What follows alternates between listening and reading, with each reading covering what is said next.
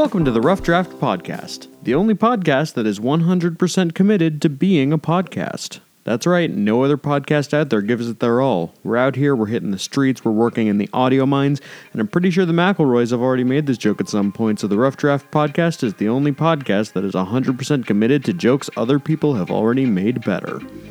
I'm your host, Olivia, the world's greatest landscape painting, and today we're going to be talking about setting in literature. The York Review, of which this is the official podcast, is a student run literary publication that compiles work from students, is edited and published by students, and then a couple clowns make a podcast about it. You can follow us on Twitter at York Review, and you can stay tuned right here for new episodes of the Rough Draft podcast every two weeks. Setting is a pretty important part of any literature. Sure, there are plenty of stories where the setting is negligible, unimportant, or even non existent, but for the majority of literature, the context of the story being told is provided through setting. The general components of a setting include the physical location, the time period, and other relevant aspects about the surroundings, like the weather. So let's talk about location. This is a crucial element because a lot of us filter our experiences in part through the lens of our environment and surroundings. The location is a key part of the context of the story's events. If a character runs into the room with a can of shaving cream and a copy of an old Ella Fitzgerald record and screams at the top of their lungs, there's a different context if it's in your local corner store on a Wednesday afternoon versus if it's an apocalyptic shelter. If a character proudly raises a gold medal over their head and a camera flashes, there's a different context if they're on the winner's podium at the Olympics versus if they're in the home of an Olympic winner at midnight with a ski mask on. Location is kind of a big deal. Where would Great Gatsby be without East and West Egg?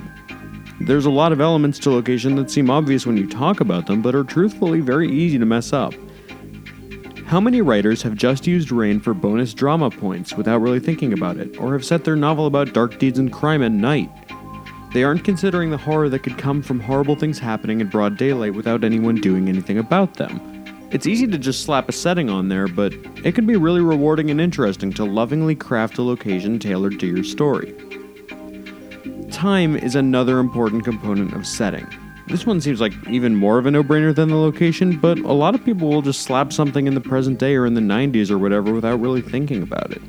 And part of that comes in with the fact that people have many misconceptions about certain time periods that can bleed through into their writing if they don't do their research. On the other hand, too much research can leave an audience alienated, just due to the sheer difference in popular cultures or the audience's popular misconceptions. I doubt you'd hear of a fantasy book or a medieval novel naming a character Tiffany, just because that doesn't really jive with most people's common interpretation of the setting. However, Tiffany as a name came from that era, so there really is a fine line to walk with the time component of your setting. Last but not least, your characters are crucial parts of the setting. And I'm not talking about characters as in your protagonist, deuteragonist, antagonist, or whatever. I'm talking about the nobodies. I'm talking about the background characters that have one or two interactions with your main cast. The lemonade shop lady who sells the hero a nice pitcher of lemonade. The bellboy who opens the door for the antagonist, or whatever it is that bellboys do. The service industry workers, the random pedestrians, all them, they are a vital point of the setting. They can add so much flavor and color to a setting and can fit in so naturally that not putting any of them in is a glaring statement. Setting is complex, but you didn't need me to tell you that. All you have to do to see that is look around at our own setting, look at the ways that it interacts with and loops back in on itself, and you can tell. And properly emulating even a part of that in your writing is a tall task, but a rewarding one nonetheless. Rounding out this episode, I'd like to wish a happy birthday to Dame Julie Andrews and Brie Larson, Give a shout out to our editor, Aaron. I'm very sorry for this one, and our interview manager, Cam, who I promise you will have something to do next time. For real this time.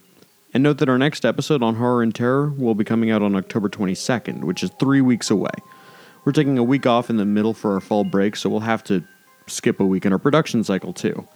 I've been your host, Akata non verba or something, and always remember to sit up and straighten your back. You've been slouching in your chair too long. If you're listening to this lying down, go ahead and stretch yourself out, and if you're listening to this standing up, why? Take care. Right on.